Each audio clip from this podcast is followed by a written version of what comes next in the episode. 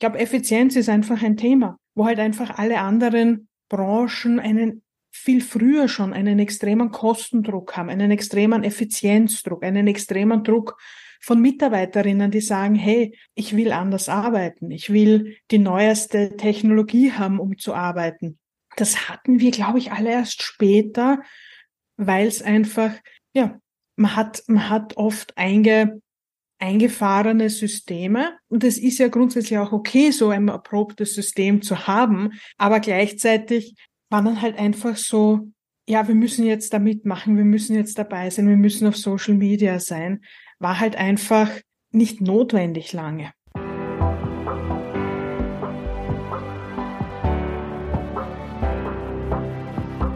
Willkommen bei Breakfast Briefings, dem Management-Podcast von Business Circle. Erleben Sie Persönlichkeiten, die Sie inspirieren, bereichern und Ihr Fachwissen mit Ihnen teilen, weil Wissen verbindet. Wir widmen uns heute wieder dem Thema Legal Tech und die Häufigkeit, mit der ich mich in der vergangenen Zeit mit meinen Interviewgästen über dieses Thema unterhalten durfte, zeigt eigentlich schon, wie wichtig es mittlerweile geworden ist. Längst geht es eigentlich nicht mehr um einzelne Anwendungen, denn dieser Prozess ist irgendwie schon durch. Jetzt geht es darum, Legal Tech Tools flächendeckend auszurollen und damit auch zu zeigen, dass Legal Tech tatsächlich gekommen ist, um zu bleiben. Aber natürlich ist es nicht so einfach. Wir bewegen uns hier in einem enormen Spannungsfeld zwischen alten Mustern, die man eventuell aufbrechen muss oder sogar ganz sicher, und neuen Tools, die den Workflow in juristischen Abteilungen erleichtern, wenn nicht sogar revolutionieren können. Warum das so ein Spannungsfeld ist und wie man hier am besten einen Zugang schafft, besprechen wir mit unserem heutigen Interviewgast.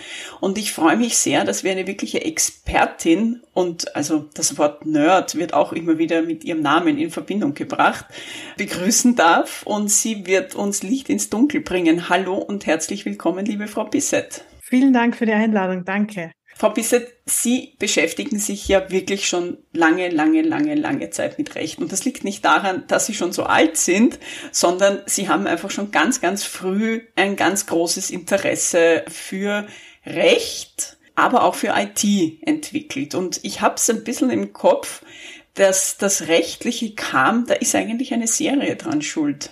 Ja, ich, ich sag ja, ich habe zu viel Matlock geschaut als, als Kind. Also das war für mich etwas so, dass im Gerichtssaal stehen. Und das hat irgendwie eine gewisse Faszination immer auf mich ausgeübt. Und trotzdem kam dann die Technik dazu und das hat sich irgendwie trotz aller Umwege, trotz aller Sachen, die ich so probiert habe in meinem Leben, doch als Faden durchgezogen, die zwei Themen. Ein super Zugang. Es ist trotzdem für den juristischen Bereich ein bisschen exotisch. Stoßen Sie hier auch manchmal auf Widerstand? Also, dass man sagt, wieso braucht man das? Weil die Paragraphen stehen eh im Buch. Permanent. Ähm, weil das Problem war bei mir auch, dass das, was gerade in den ersten Jahren als Legal Tech bezeichnet wurde, für mich eine normale Arbeitsweise ist. Weil ich komme aus Rechtsabteilungen, ich komme aus der Privatwirtschaft und wenn man dann in eine Anwaltskanzlei kommt und sagt, boah, ein digitaler Akt, das ist Legal Tech, wo ich bei großen Vertragsverhandlungen noch nie einen Vertrag ausgedruckt hatte, war dann für mich schon ein bisschen, ein bisschen seltsam. Und anecken tut man natürlich permanent mit den Worten, das haben wir immer schon so gemacht. Also das ist was, was, ein Satz, auf den ich absolut allergisch reagiere und gleichzeitig alles, was damit einhergeht. Das heißt, wenn ich jetzt sage, ich will einen remoten, flexiblen Arbeitsplatz, dass ich vielleicht auch am Abend Schriftsätze einbringen kann, impliziert das ja schon fast, ich will auch remote arbeiten können. Und dann wird das Drama noch viel, viel größer als unter Anführungszeichen nur ein technisches Tool zu implementieren. Das andere Problem ist, viel Technik, viel Legal Tech beschäftigt sich damit, die Workflows zu beschleunigen, zu automatisieren, zu verbessern. Das geht aber oft gegen das Grund, Prinzip des Stundensatzes, das ja ähm, ganz tief drinnen ein, ein ineffizientes Modell ist zu arbeiten. Und dann kommen schon so Kommentare wie, ja, wieso soll ich das automatisieren, wenn ich von meinen Konzipienten x 100 Euro die Stunde verlangen kann? Das heißt, ja, dauernd angeeckt ist sicher auch Teil des Grundes, warum ich halt selbstständig bin, weil ich da jetzt nicht mehr anecken kann, sondern es einfach so mache, wie ich es mir vorstelle. Mhm, das klingt gut. Ich kann mir vorstellen, dass Sie da natürlich als, als Frau noch mal mehr angeeckt sind, weil das ist noch mal eine, vielleicht noch eine, eine exotischere Kombination, äh, Juristerei, Technik und Frau. Also das sind überhaupt ganz, ganz unvorstellbare Kombinationen. Haben absolut, Sie da diese? Absolut, ja. auch gleichzeitig als Frau ähm, an der Spitze von einem Legal Tech Startup zu stehen, ist jetzt auch nicht äh, Standard oder an der Spitze eines Tech Startup zu stehen allgemein.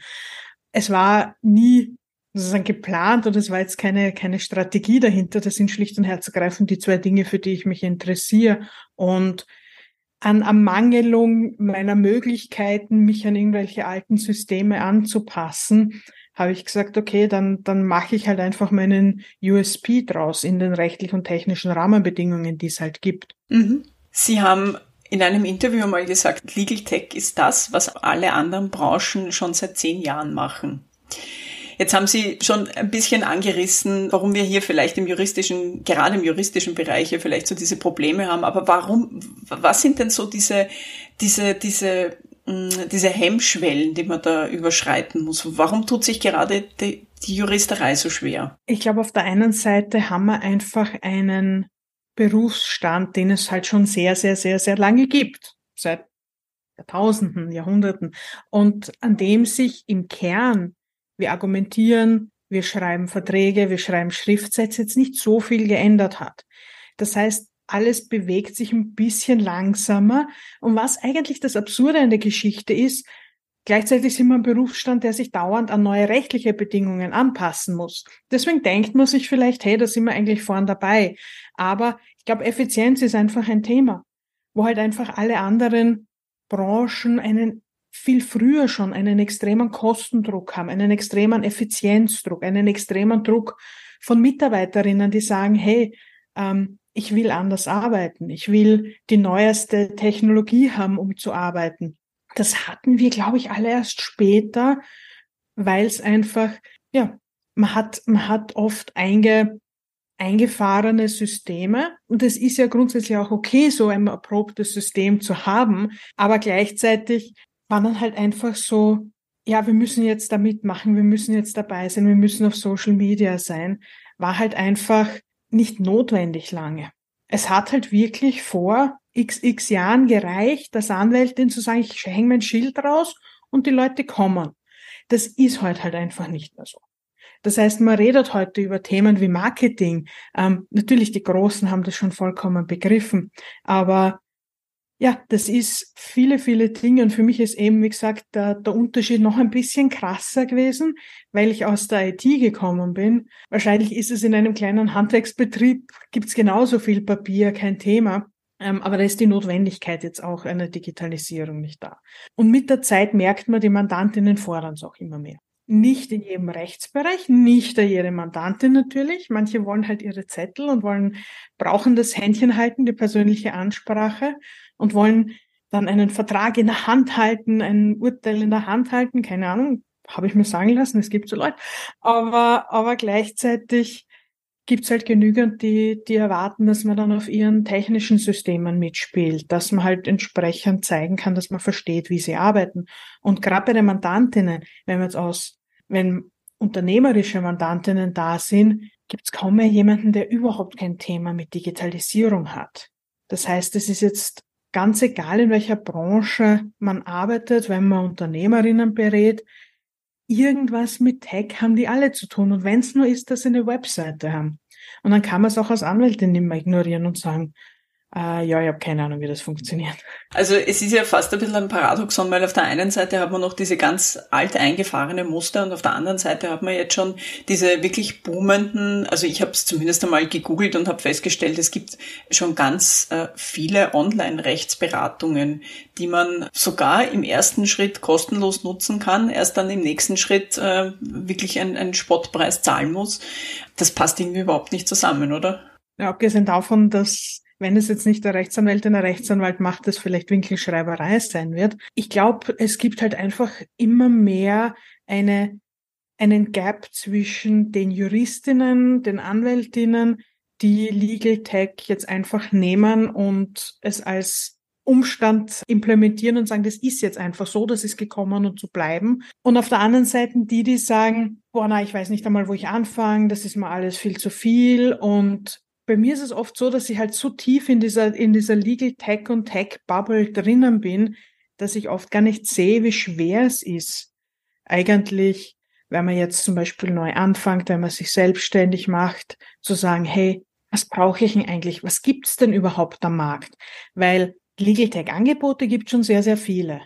Und das geht natürlich mittlerweile schon über das hinaus, wie andere Branchen arbeiten, weil es halt Lösungen sind, die halt auf die, auf die Juristerei ähm, zugeschnitten sind. Aber gleichzeitig kommt oft immer wieder die Frage, ja, ich weiß nicht, wo ich anfangen soll. Mhm. Und das vergrößert meiner Meinung nach den, den Graben zwischen denen, die entweder es machen müssen, die groß sind, die sich's leisten können, die die nerdig sind und vielleicht sogar eine Masse an Rechtsanwältinnen, die sagen, ja, ich habe meine Kanzleisoftware, ich habe mein ERV, ich habe E-Mail, aber that's it, der Rest ist Papier. Sie haben jetzt eh schon äh, eigentlich etwas angesprochen. Wir wollen natürlich auch ein bisschen Lösungen präsentieren. Also wir wollen jetzt ja äh, schauen, dass wir möglichst viele Zuhörerinnen ins Boot holen und unter den Zuhörerinnen sind vielleicht auch viele Juristinnen, äh, die wir da sogar vielleicht ein Stück motivieren können. Was sind denn so erste Schritte? Oder ich formuliere es anders. Wenn ich jetzt mit einer, mit einer Anwaltskanzlei im Background ohne Ahnung jeglichen technischen Verständnisses, gerade mal einen Computer und fertig. Und ich beschließe, Legal Tech Tools zu implementieren, weil ich darüber gehört habe und weil ich einen, einen äh, jungen Konzipienten anstellen möchte, der halt da irgendwie technikaffin ist. Wie gehe ich's an? Am besten, indem man sich nicht als erstes fragt, welches Tool soll ich kaufen. Und das sage ich, äh, das sage ich, wo wir, wo wir selber ein Legal Tech Tool haben, nehme ich mit der Frage, wo sind meine Ineffizienzen? Wie arbeite ich? Einmal wirklich niederzuschreiben, wie läuft ein Workflow ab, zum Beispiel wenn ein neuer Mandant, eine neue Mandantin reinkommt. Ist das 15 Zetteln? Gibt es viele Schnittstellen zwischen, ähm, da kommt jetzt ein E-Mail rein, dann wird ein Kalender, dann wird was auf einen Zettel geschrieben, dann wird es wieder abgetippt. Also je mehr so Medienbrüche, je mehr Schnittstellen, je mehr Leute involviert sein müssen, je mehr händisch, und das sage ich jetzt händisch auch abgetippt händisch, passieren muss, umso ineffizienter ist der ganze Workflow. Und ich sage jetzt absichtlich Workflow und nicht Prozess, damit es die Kolleginnen nicht reißt. Und wenn man da mal anfängt und sagt, okay, was läuft eigentlich nicht so gut? Weil viele Dinge kann man auch schon mit einfachen Einstellungen, mit einer guten Ordnerstruktur, mit einer guten Ordnerstruktur in E-Mails, mit einem System, wie gehe ich mit einkommenden E-Mails um? Und nicht dieses, da ist das Sekretariat und wenn die ausfallen, dann haben wir ein vollkommenes Drama in der Kanzlei, das kann es nicht sein. Gleichzeitig muss man immer mehr verstehen, natürlich auch, was die Mitarbeiterinnen machen. Und wenn jemand neuer kommt, äh, dann zu sagen, okay, so und so und so läuft das ab. Das heißt, ganz tief auch mit den Mitarbeiterinnen arbeiten die Leute, die das praktisch tun und sagen, was ist ineffizient? Und wenn man das Glück hat, neue motivierte Mitarbeiterinnen haben, die sagen, hey, schaust dir mal an, was macht Sinn für dich und was findest du ist absolut unnötig, dreimal gemacht, kann man vielleicht leichter machen. Also auch da ein bisschen diese Außenperspektive, weil man halt so oft festgefahren ist in den Abläufen, die man halt so kennt, ohne das hin zu hinterfragen. Das heißt, für mich ist immer der erste Schritt, Schritt hinterfragen wir mal, was wir, was wir tun. Und das richtige Tool ist das letzte. Der zweite Punkt ist der, ich habe schon angesprochen, ein bisschen Software hat er jeder. Also jetzt ganz ohne allein schon aus der Pflicht den ERV zu nehmen, haben wir zumindest einmal irgendeine äh, Schnittstelle zum ERV, wahrscheinlich auch noch eine Kanzleisoftware und ein E-Mail-Programm.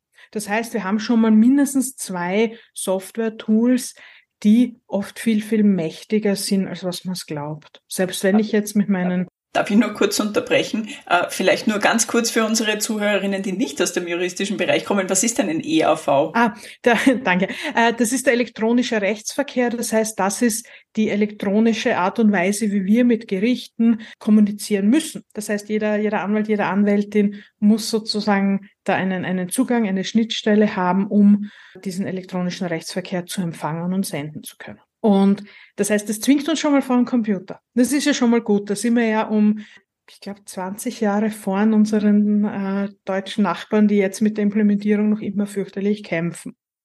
Das heißt, wir haben Tools. Jeder hat irgendeine Textverarbeitungssoftware, Office-Programme, da haben wir schon ein paar Dinge. Das heißt, da ist schon mal ein guter Punkt anzufangen zu sagen, was können die eigentlich alles? Wenn es jetzt allein nur um Vorlagen geht, wie ich habe zum Beispiel einen super Schriftsatz geschrieben, ich habe einen super Vertrag geschrieben, den kann ich vielleicht nochmal brauchen. Einfach zu sagen, hey, den anonymisiere ich jetzt und fürs nächste Mal lege ich ihn wo ab, wo man ihn auch finden kann.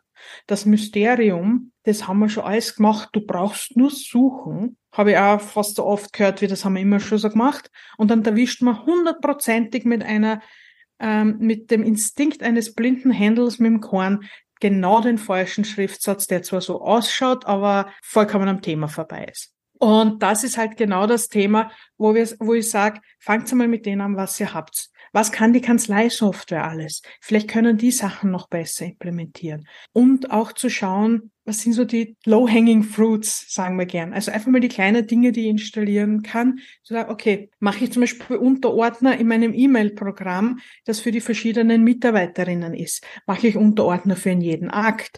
Wie kann ich das am besten machen, dass ich weiß, okay, was sind die Dinge, auf die ich warte? Was sind die Dinge, wo jetzt jemand anders den Task hat? Das sind eben genau diese kleinen Dinge oder Ordner auf der Festplatte. Dann habe ich einen Ordner mit Mustern. Dann habe ich ein Muster, einen Ordner, wo dann drinnen ist zum Beispiel ein Muster für eine Vollmachtsbekanntgabe, für einen Mietvertrag.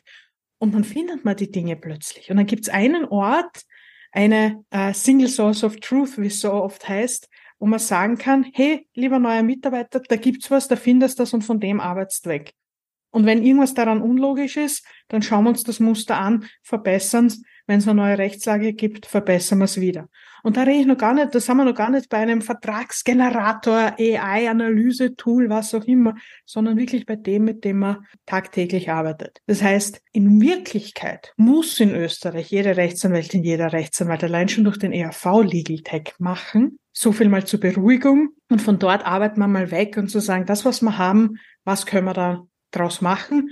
und dann in einem weiteren Schritt Effizienzen aufzeigen. Wenn man dann sagt, okay, die Software, die ich habe, die Tools, die ich habe, die reichen mir nicht mehr, dann zu sagen, was gibt's noch? Also eigentlich, es, es klingt so fast ein bisschen nach, man hat zwar eben gezwungener, unter Anführungszeichen gezwungenermaßen dieses Software-Tool, das man eben braucht, aber es wird nur zu einem ganz kleinen Bruchteil wirklich ausgenutzt. Ja, also eben das ERV, aber auch eben ganz normale E-Mail-Programme äh, sind Textverarbeitungsprogramme, sind viel, viel mächtiger, als was viele Leute glauben.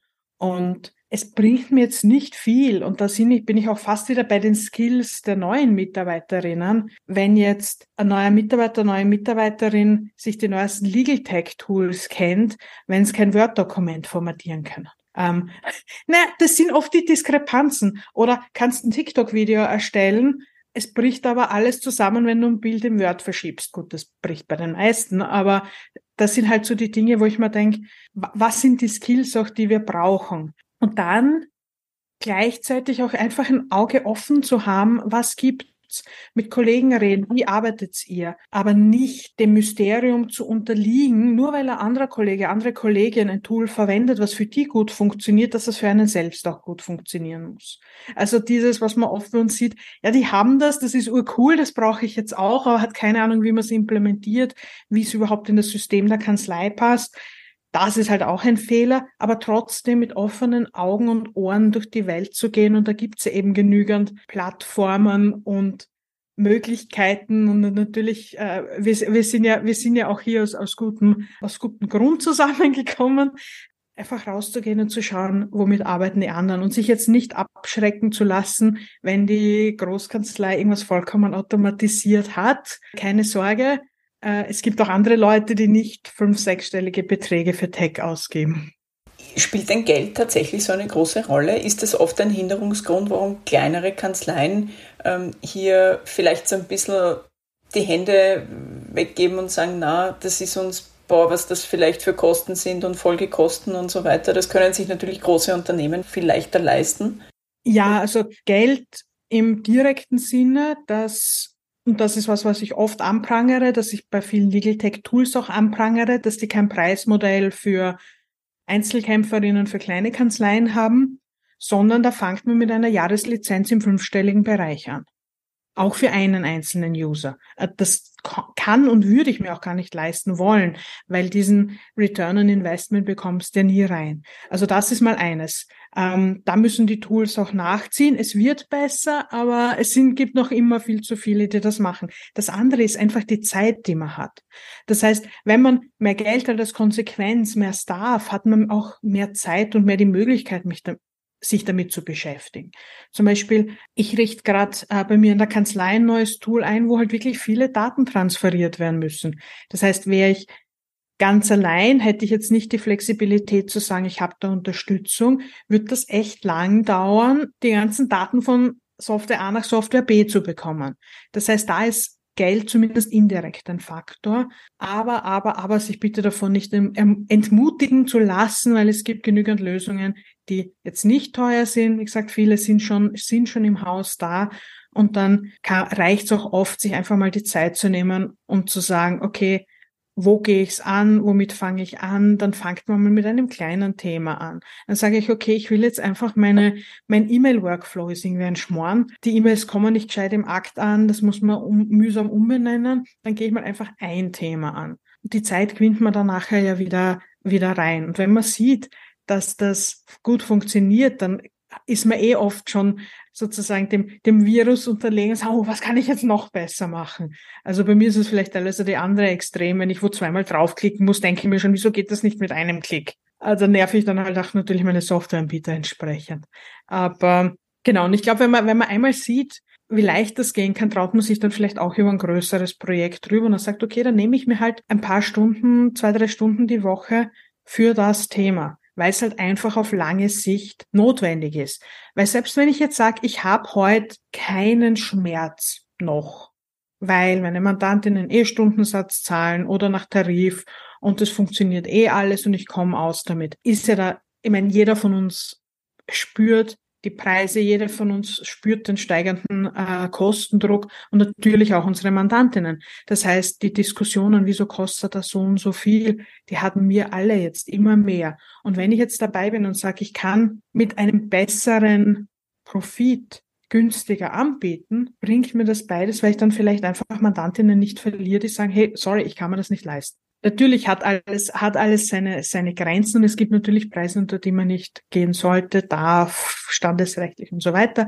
Aber einfach, da gibt schon noch Spielraum. Und wenn man dann in 15 Jahren, wo auch große Mandantinnen, große Konzerne sagen, hey, ich schaue jetzt auf jeden Euro, wenn man da sagen kann, okay, es tut mir jetzt nicht so weh, automatisiere ich halt noch was und man dann schon dort ist, tut man sich viel leichter mitzubieten auch als kleine Kanzlei, als wenn man jetzt sagt, ich muss das alles erst implementieren.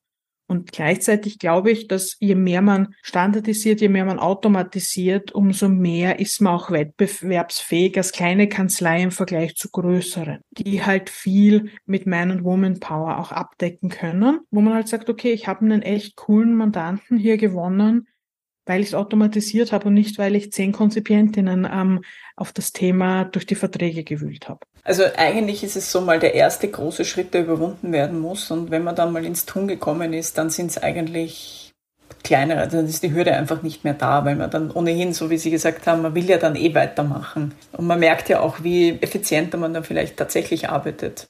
Und es ist auch ein, ein Lebensqualität-Thema ob man jetzt gerne im Büro sitzt oder so Sachen wie Workation für einen ein, ein Thema sind, ist natürlich eine höchstpersönliche Entscheidung, aber allein die Möglichkeit zu haben.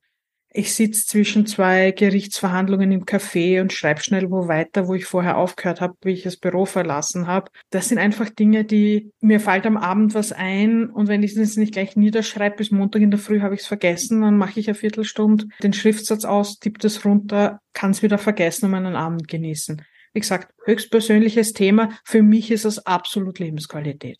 Ja, allein das sollte jetzt schon Kolleginnen ihrerseits motivieren, sich möglichst viele ähm, Legal Tech Tools ins Haus zu holen. Ich frage auch ganz gern bei diesem Thema nach der Ausbildung, weil wir kennen so dieses klassische äh, Use-Studium. Hat sich hier schon ein bisschen was getan? Steuern die schon in die richtige Richtung? Ich meine, selbst wie ich mit dem News-Studium begonnen habe, gab es ja also auf der, auf der Hauptuni schon Wahlfachkörbe, Computer und Recht. Also die, die nicht die technische Seite, aber zumindest die IT-rechtliche Seite im weitesten Sinne behandelt haben. Und ich bin halt der, der tiefen Überzeugung, wenn du in dem Thema arbeitest, solltest du dich auch mit der technischen Seite auseinandersetzen. Und ja, es kommt immer mehr. Also es kommt immer mehr, es gibt äh, LLMs, es gibt in Deutschland sogar eigene LLMs zum Thema Legal Tech. Und auch im Studium wird es immer mehr ein Thema. Also sowohl auf der, als auf der Hauptuni als auch auf der, auf der WU und den anderen österreichischen Unis. Man sieht, es kommt immer mehr. Ich bin gespannt, was wirklich dann die Skills sind äh, der Leute, die aus diesen Studien herauskommen. Nehme ich genau aus dem Grund, dass ich vorher mit meinem, mit meinem Word-Formatierungsbeispiel gesagt habe, es ist zwar super, wenn du, wenn du weißt, was die wie ein Vertragsgenerator funktioniert oder die urheberrechtlichen Probleme einer künstlichen Intelligenz. Alles cool, brauche ich. Aber gleichzeitig, wenn man nicht weiß, warum zum Beispiel im E-Commerce-Gesetz es verschiedene Provider, verschiedene Haftungsprivilegien gibt, warum die so arbeiten, was ist der Unterschied, wie funktioniert das? Also einfach diese Grundfunktionalitäten der Technik zu verstehen, in der man arbeitet, dann hilft es mir nichts, wenn ich zehn Tools bedienen kann. Das heißt, da bin ich sehr, sehr gespannt, was dabei rauskommt. Also ich freue mich und ich finde es gut, dass es anerkannt wird als wichtig. Gleichzeitig würde ich mir wünschen, dass es nicht nur einfach so ein Inselthema ist, sondern einfach Teil vom normalen Studium ist, weil einfach wir, wie gesagt, ohne Technik nicht ähm, arbeiten können. Und wenn ich mich nicht darauf spezialisiert hätte, hätte es bei mir, naja, Recherche in den juristischen Datenbanken gegeben, aber das war es dann auch schon gesagt, jetzt gibt's im, im Hauptstudium schon mehr, aber halt viel ist noch nicht Pflicht. Und da ist halt was, wo ich sage, da, da braucht man noch ein bisschen was, da fehlen noch, da fehlen noch Skills und ich bin sehr, sehr gespannt, ob die neuen IT- und Tech-Spezialistinnen aus der Juristerei, die jetzt kommen, ob die jetzt materiell die Expertinnen sind, ob die vielleicht bei den Tools die Expertinnen sind oder ob die wirklich ein tieferes Verständnis für die Technik bekommen. Also da das, das ist was absolut, was ich für absolut notwendig finde. Und deswegen würde ich fast für die Personen, die sagen, ich meine das jetzt ernst und ich will jetzt wirklich Recht und Technik machen, wirklich ein klassisches oder ein klassisches Resttechnikstudium. Und wenn das Wirtschaftsinformatik ist. Ich muss jetzt nicht jeder Softwareentwickler von uns werden, obwohl das super wäre für mich. Aber es gibt genügend Studien, die sozusagen an der, sagen wir mal, an der wirtschaftlichen Tech-Ecke sind, wo man halt nicht aus der Juristerei kommt, wo man es halt wirklich von einer ganz der anderen Seite sieht. Und das würde ich derweil noch empfehlen, wenn jetzt jemand sagt, er will jetzt wirklich Tech und Recht tief, tief verbinden. Letztendlich trifft es ja auf viele andere Studienrichtungen ja auch zu. Aber ähm, mir kommt immer so vor, es ist halt, ähm, also die, der rechtliche Bereich wird immer so als, als Exempel statuiert, warum etwas besonders lang dauert und warum etwas besonders ähm, sperrig ist vielleicht. Aber, so schade. Ja, eigentlich schon, ja. Sie haben gesagt, Sie würden gerne, äh, Sie würden gerne vielleicht selber programmieren. Das wäre ja noch eine, eine Möglichkeit eines weiteren Ausbildungsweges oder vielleicht sogar eine Möglichkeit für die Gründung eines Startups. Sie haben ja schon, äh, da möchte ich jetzt noch ganz kurz drauf zu sprechen kommen, weil ich die einfach wirklich richtig cool finde. Sie haben ja unlängst erst ein Startup gegründet, den Netzbeweis. Ja. Wollen Sie uns da ganz kurz erklären, worum es geht und, und was so die Intention eigentlich auch war? Also ich finde den Zugang richtig, richtig cool, nämlich. Ich, ich muss nur ganz kurz noch einwerfen, um, um, um meine, meine nerdige Ehre hier zu retten. Ich habe schon Programmieren gelernt, ich habe es nur sehr, sehr lang nicht mehr getan und ich habe es nie formell äh, studiert. Es hätte mich jetzt auch gewundert, wenn Sie das nicht können, aber. Na, ich sage, es wäre gut für mich, wenn alle zukünftigen Mitarbeiterinnen eine juristische und technische Ausbildung haben. Das meinte ich sogar damit. Ja, Netzbeweis ist wirklich aus meinem persönlichen Need entstanden, dass ich dauernd äh, Beweise im Internet sichern musste und jeder äh, von Ihnen, der schon mal Screenshots gemacht hat von einer sehr langen Seite und einmal so 20, 30 Dinge in ein Word-Dokument rein quetschen musste, das PDF, um es bei Gericht fort, äh, vorzulegen, das ist halt richtig, richtig viel Arbeit. Oder die Druckfunktion schaut nicht äh, gut aus. Es fehlen die Daten, es ist was abgeschnitten. Also ich habe einfach viel zu viel Zeit mit, äh, mit sowas verbracht und verbringen müssen. Und dann hatte ich eben das Glück, die, die richtigen Softwareentwickler zu kennen, wo ich dann mein, mein Leid geklagt habe und es ist dann im Rahmen vom Legal Tech Hackathon sozusagen die, die erste Idee entstanden, also der, der auf der Uni Wien veranstaltet wird. Und dann kam so das, naja, dann bauen wir es halt mal und schauen, ob es jemanden interessiert. Und von schauen wir mal, ob es jemanden interessiert, ist jetzt ein eigenes Unternehmen geworden mit Kundinnen im, im Dachraum und das, das ist sehr, sehr cool, dass ich halt wirklich gesagt habe, das ist genauso wie, wie ich es vorher erzählt habe, das ist eine Ineffizienz, das geht mir eigentlich fürchterlich am Keks.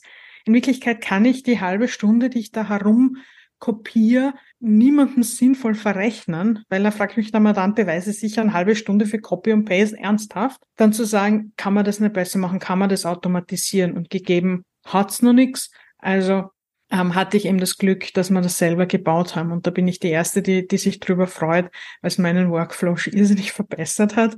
Und wenn es mir hilft, ähm, dass es dann eben Kolleginnen, Rechtsabteilungsmitarbeiterinnen, allgemein Unternehmen auch helfen kann, sind wir schon, sind wir schon gut dabei. Wie kann man sich das jetzt praktisch vorstellen? Also ich habe jetzt so wirklich das Bild von Copy-Paste, Copy-Paste, Copy-Paste im Kopf. Und wie, wie funktioniert das bei dem Tool? Netzbeweis ist ein Browser Extension. Das heißt, es ist ein kleines Plugin, was man in seinem Chrome oder Edge Browser installiert. Und wenn man dann auf der Seite ist, die man sichern will, klickt man einfach drauf, öffnet man Sicherung, starten, zwei Klicks und die Seite wird durchgescrollt, wird gesichert, es wird die URL gespeichert, es wird elektronisch signiert. Das heißt, man kann es auch nachher nicht mehr verändern. Man hat dann einfach alle Informationen drauf, die man braucht und gleichzeitig noch ein, ein, ein Level an, an Sicherheit, um bei Gericht sagen zu können, hey, das hat wirklich so ausgeschaut. Mhm. Und darum geht es letztendlich auch, dass man diese Beweisführung vor Gericht ja dann oft gar nicht so erbringen konnte. Das war ja eigentlich auch einer der, der Auslöser für diesen Gedanken. Ja, es sind die zwei, die zwei, die zwei Seiten. Einerseits Effizienz, andererseits bessere Beweise zu haben. Weil je besser man die Beweise händisch machen muss, umso länger dauert es. Aber Sie haben gesagt, es sind zwei Klicks. Warum geht das nicht mit einem Klick? Nein, ohne. genau, weil man es ja, weil öffnen muss. Das ist genau das. Die, die Sicherung ist selbst wirklich nur mal ein Klick, wenn Netzbeweis offen ist. Na, da habe ich, da habe ich Sie jetzt zitiert. Nein, nein, absolut, absolut. wenn was zwei Klicks sind, muss man sich überlegen, warum es nicht mit einem Klick auch geht.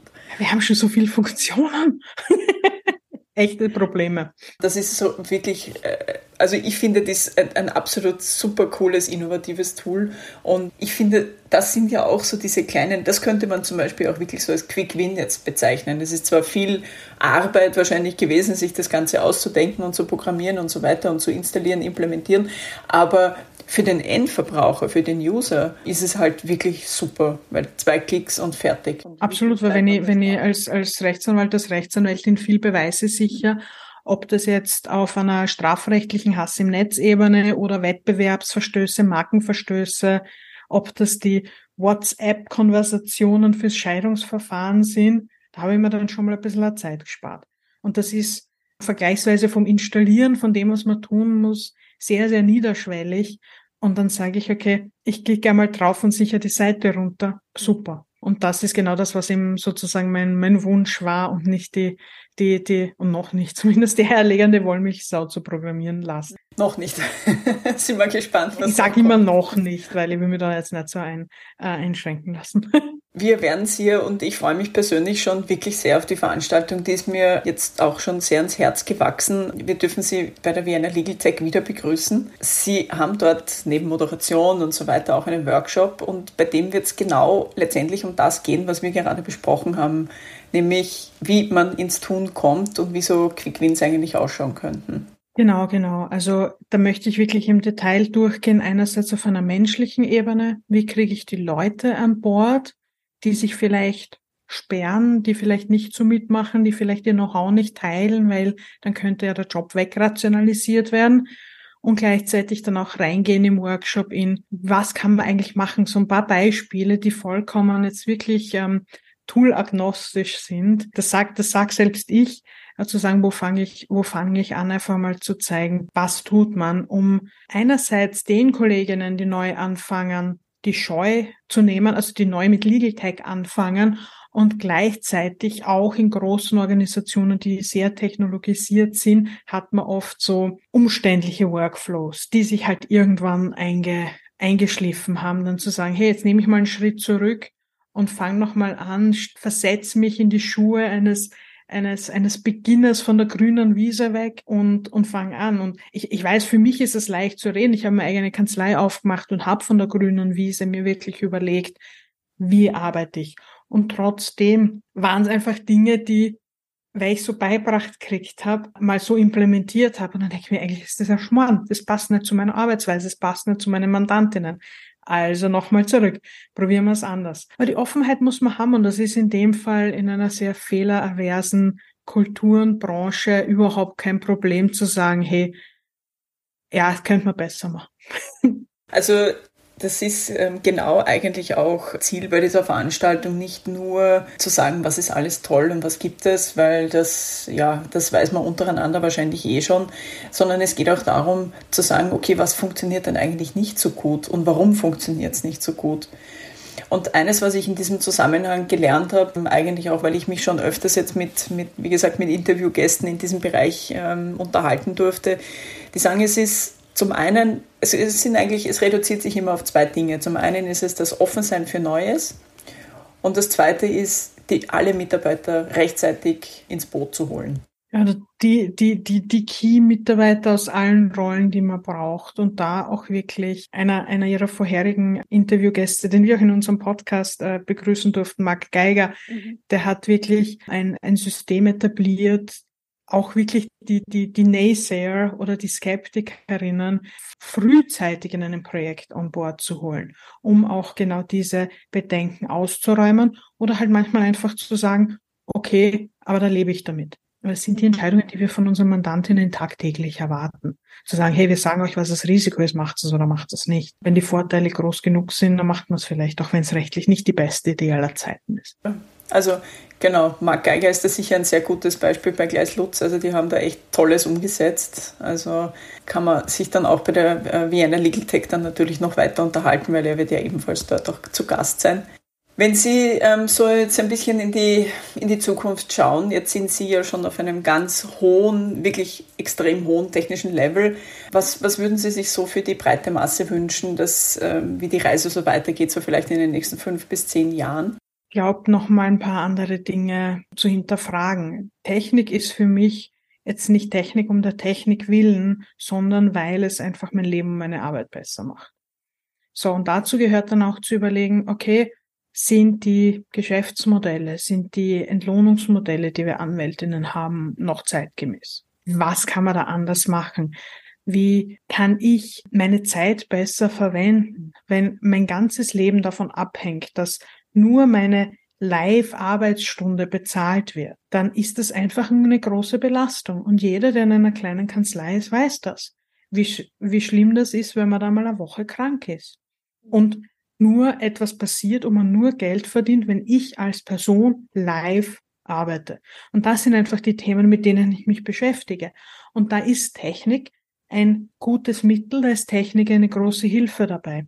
Das heißt, ich wünsche mir einfach auch von anderen Branchen lernen zu können, um zu sagen, wie kann ich meinen Job, den ich liebe, mit den besten möglichen Lebensumständen so vereinen. Für mich ist oft die Antwort Technik, aber manchmal ist es auch, Dinge zu hinterfragen, irgendwie alles zu hinterfragen, grundsätzlich. Das kann grundsätzlich nie schaden. Wir freuen uns sehr auf die Vienna Legal Tech. Es sind nur noch ein paar Wochen bis dahin. Wir haben, ja, es ist fast nur noch ein Monat. Wir sind wirklich schon sehr gespannt. Wir werden Wir werden da wieder ganz tolle Use Cases besprechen, Best Practices. Wir freuen uns wirklich auf spannende Diskussionen, auf, auf Austausch und, und was gut funktioniert, was weniger gut funktioniert. Also es werden dicht gepackte eineinhalb Tage werden. Liebe Frau Bisset, danke für Ihre Zeit, danke für Ihre ja, schönen offenen Worte auch zu diesem Thema, finde ich immer sehr erfrischend. Und ich wünsche Ihnen natürlich alles Gute für Ihre weiteren äh, Vorhaben. Ja, vielen, vielen Dank äh, für die Einladung und an die Zuhörerinnen natürlich gerne auch die Einladung, mich auf der Vienna Legal Tech anzuquatschen, mir zu schreiben, wenn wir da Sachen äh, noch weiter bequatschen wollen. Aber ja, ich glaube, auf der Vienna Legal Tech ist oft am einfachsten. Da wird ja sehr, sehr viel geplaudert. Genau, genau. Super, dann vielen Dank und wir sehen uns dann bei der, bei der, bei der Legal Tech Ende April. Dankeschön, danke.